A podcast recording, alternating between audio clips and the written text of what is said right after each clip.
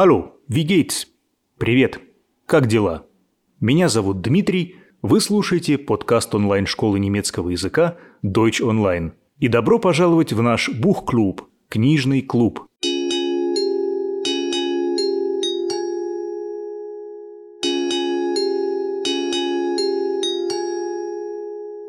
Сегодня мы с вами вспомним замечательную книжку из нашего детства под названием «Вредные советы» писателя Григория Остера. Преподаватель нашей школы Deutsch Online специально для сегодняшнего выпуска сделал перевод стихотворений с русского на немецкий язык. И сейчас я буду зачитывать по одному стишку на немецком, а затем прочитаю оригинал, а потом мы с вами разберем самые интересные и сложные моменты немецкого перевода.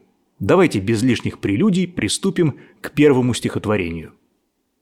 Berühre mit deinen Händen nichts, nie nirgendwo. Verwickle dich nicht in irgendwas und bleibe raus. Geh schweigend zur Seite, stell dich bescheiden in die Ecke und stehe still, bewegungslos, bis ins hohe Alter. Получилось перевести самостоятельно? Если нет, не беда. Прослушайте оригинал. Руками никогда, нигде не трогай ничего. Не впутывайся ни во что и никуда не лезь.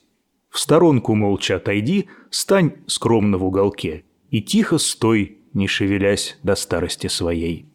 Для начала стоит отметить, что почти все стихотворения содержат повелительное наклонение. Не трогай ничего. Berühre nichts. Не впутывайся. Verwickle dich nicht. Отойди. Гей. Стой. Штее. Повелительное наклонение, или, как его еще называют, императив, используется, когда мы приказываем, командуем или, как в этом случае, даем советы. Императив требует определенной формы глагола, которую нужно выучить, а еще все предложения в повелительном наклонении начинаются как раз с глагола. Опять же, berühre, verwickle dich, geh, stehe. Познакомиться поближе с повелительным наклонением вы можете на нашем сайте ddefisonline.ru в статье «Повелительное наклонение в немецком» или прямо здесь, в Яндекс Музыке или ВКонтакте, в зависимости от того, где вы нас слушаете. У нас был отдельный выпуск, полностью посвященный этой грамматической теме. И вообще у нас тут много интересного и полезного, так что обязательно подписывайтесь. А пока двигаемся дальше. Verwickle dich и stell dich это возвратные глаголы. Мы их распознаем по возвратной частице sich в форме dich. Вредные советы обращены к тебе, к читателю, к которому автор обращается на «ты», поэтому sich превращается в dich.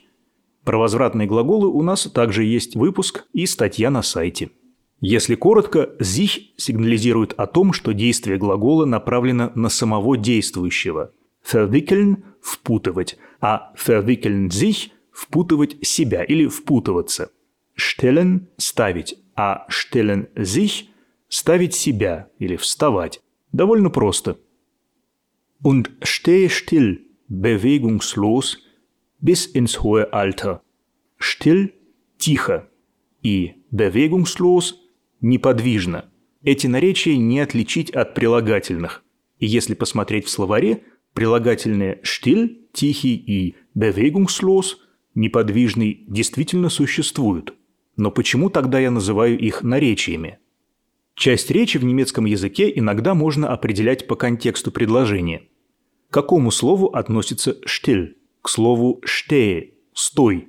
Оно характеризует действие, а точнее то, как это действие производится. «Стой как?» «Тихо». Значит, перед нами никакое не прилагательное, а самое настоящее наречие, отвечающее на вопрос «как». Слово «bewegungslos» – «неподвижно» заменяет в немецком переводе деепричастный оборот «не шевелясь». И тихо стой не шевелясь und stehe still bewegungslos. В немецком языке есть деепричастные обороты, но они требуют особой полноценной грамматической основы. Можно было бы сказать und stehe still, indem du dich nicht bewegst. Союз indem как раз помогает образовать деепричастный оборот – но согласитесь, проще произнести одно наречие bewegungslos вместо пяти слов. Советую вам выучить побольше наречий как раз для таких случаев. Или наоборот, запомнить конструкцию «синдейм», чтобы заменять неизвестные вам наречия, и то и другое значительно упростит вам жизнь. Выражение «до глубокой старости» из Денискиных рассказов полностью отражает смысл конструкции «bis ins hohe Alter». Конструкцию эту тоже стоит запомнить, чтобы сделать свой немецкий более натуральным и литературным в самом лучшем смысле этого слова. Двигаемся к следующему совету. Stell dir niemals dumme Fragen.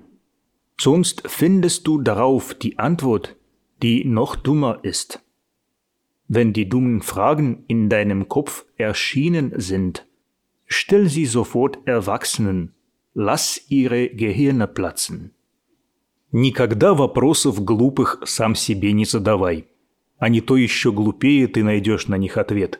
Если глупые вопросы появились в голове, задавай их сразу взрослым. Пусть у них трещат мозги.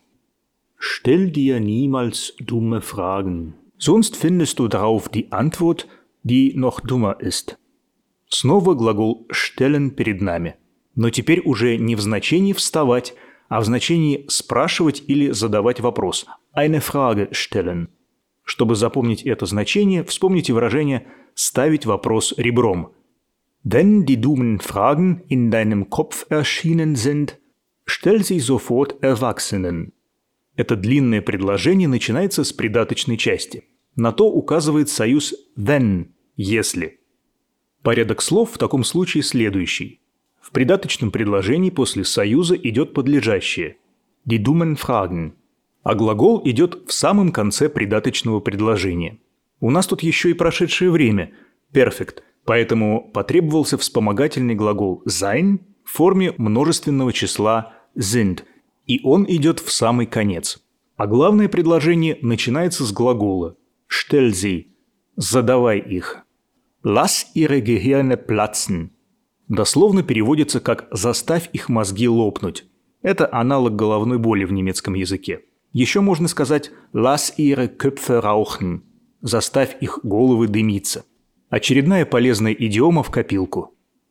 Wenn ihr durch den Flur auf einem Fahrrad rast, und der Vater aus dem Bad euch entgegenkommt, biegt nicht in die Küche ab. Da steht ein harter Kühlschrank. Bremst besser in den Vater. Er ist weich. Er vergibt euch. Если вы по коридору мчитесь на велосипеде, а навстречу вам из ванной вышел папа погулять, не сворачивайте в кухню. В кухне твердый холодильник – Тормозите лучше в папу. Папа мягкий, он простит. Вы могли заметить, что мы в немецком переводе пропустили слово «погулять». Und der Vater aus dem Bad euch entgegenkommt. Глагол «entgegenkommen» значит «идти навстречу», и перегружать предложение дополнительным «spazieren» – «гулять» нет никакой необходимости, ведь нам не нужно выдерживать ритм или складывать рифму. Bieg nicht in die Küche ab, da steht ein harter Kühlschrank. Сам по себе глагол biegen переводится как «изгибать», но с приставкой ab – abbiegen. Он означает «сворачивать» или «повернуть». Ab – приставка отделяемая. Именно поэтому она, как и любая другая порядочная отделяемая приставка, оказывается в самом конце грамматической основы.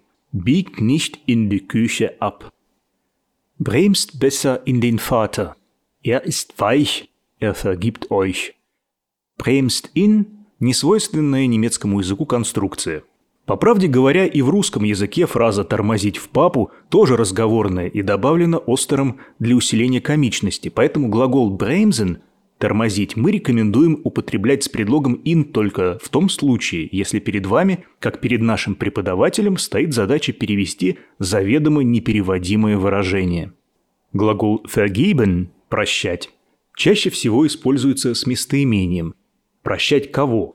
Именно поэтому мы перевели фразу «он простит» как «er vergibt euch» – «он простит вас». Не забывайте использовать местоимение с этим глаголом. А у нас на очереди следующий вредный совет от Григория Бенционовича Остера. Zu eurem Hauptlebenswerk kann jede Kleinigkeit werden. Man muss nur zuversichtlich glauben, dass es keine wichtigere Sache gibt. Dann stört euch weder Kälte noch Hitze, außer Atem vor Freude Unsinn zu machen. Главным делом жизни вашей может стать любой пустяк. Надо только твердо верить, что важнее дела нет. И тогда не помешает вам ни холод, ни жара, задыхаясь от восторга, заниматься чепухой. Zu eurem Hauptlebenswerk kann jede Kleinigkeit werden. Die Kleinigkeit, как и der Unsinn, можно перевести как мелочь или пустяк. Вот только der Unsinn несет отрицательное значение, близкое к чепухе. А вот die Kleinigkeit имеет нейтральное, а иногда даже положительное значение. Das ist eine Kleinigkeit, aber ich bin froh. Это мелочь, но я рад. Или мелочь, а приятно. Ich rede Unsinn. Я говорю чепуху. Поменять местами die Kleinigkeit и der Unsinn не выйдет. Man muss nur zuversichtlich glauben, dass es keine wichtigere Sache gibt. Немецкое предложение почти всегда должно содержать подлежащее, то есть деятеля. Безличных предложений в немецком как таковых нет, поэтому такие предложения русского языка мы переводим с помощью местоимения «man». На русский язык оно никак не переводится. Man muss nur zuversichtlich glauben. Надо только твердо верить. Но в немецком без него никуда. И последний на сегодня совет, один из моих любимых – Wenn ihr eure Hände beim Mittagessen mit einem Salat schmutzig gemacht habt und zögert, eure Finger mit der Tischdecke abzuwischen, unbemerkbar versteckt sie unter den Tisch und da wischt eure Hände ruhig mit der Nachbarhose ab.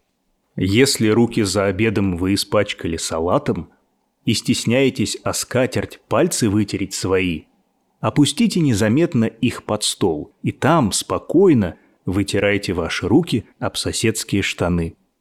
Wenn ihr eure Hände beim Mittagessen mit einem Salat schmutzig gemacht habt. Beim Mittagessen значит за обедом.